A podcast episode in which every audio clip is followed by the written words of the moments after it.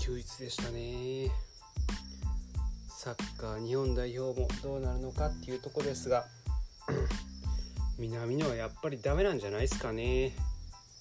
昔あの中島がいて中島がいて堂安がいて三重視とか言ってた時はなんか真ん中でしたかね。スルスルと抜け出してゴーン中山みたいな動きで行って得点感覚に優れてタッチもね繊細でいいなと思ってガッツもあるっていう選手でよかったっすけどね。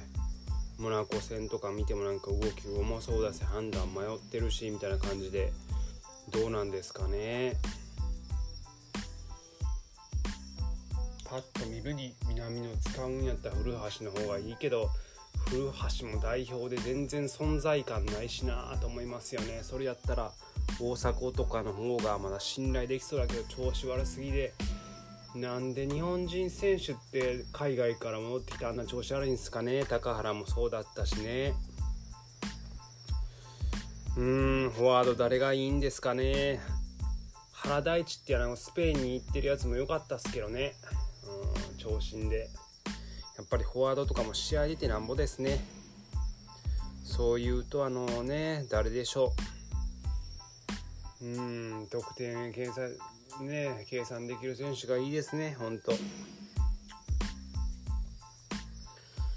ん日本代表のフォワードの話難しいとこですね。まあでもミッドフィルダーは三笘、えー、堂安伊東純也。ここら辺久保も確定ですね。久保のスペインでチーム変わってからいいみたいですし。久保のワントップみたいなのもありかもしんないですよね。伊藤と三笘は外せんすね。あとでも吉田麻也も微妙だけどあの板倉は伸びてるし谷口もいいんじゃないでしょうかね。うん。あとは注目選手といえば誰でしょうかね。香川とかもね岡崎とかも活躍してますけど誰が代表に残ってくるのか。ね楽しみなとこですよね。話は変わって高知県いろいろ旅行してますけど高知県やっぱいいですね。東京に行くか、えー、こっちに行くから迷いますけど給料が増えればこっちで暮らしたいなと思います。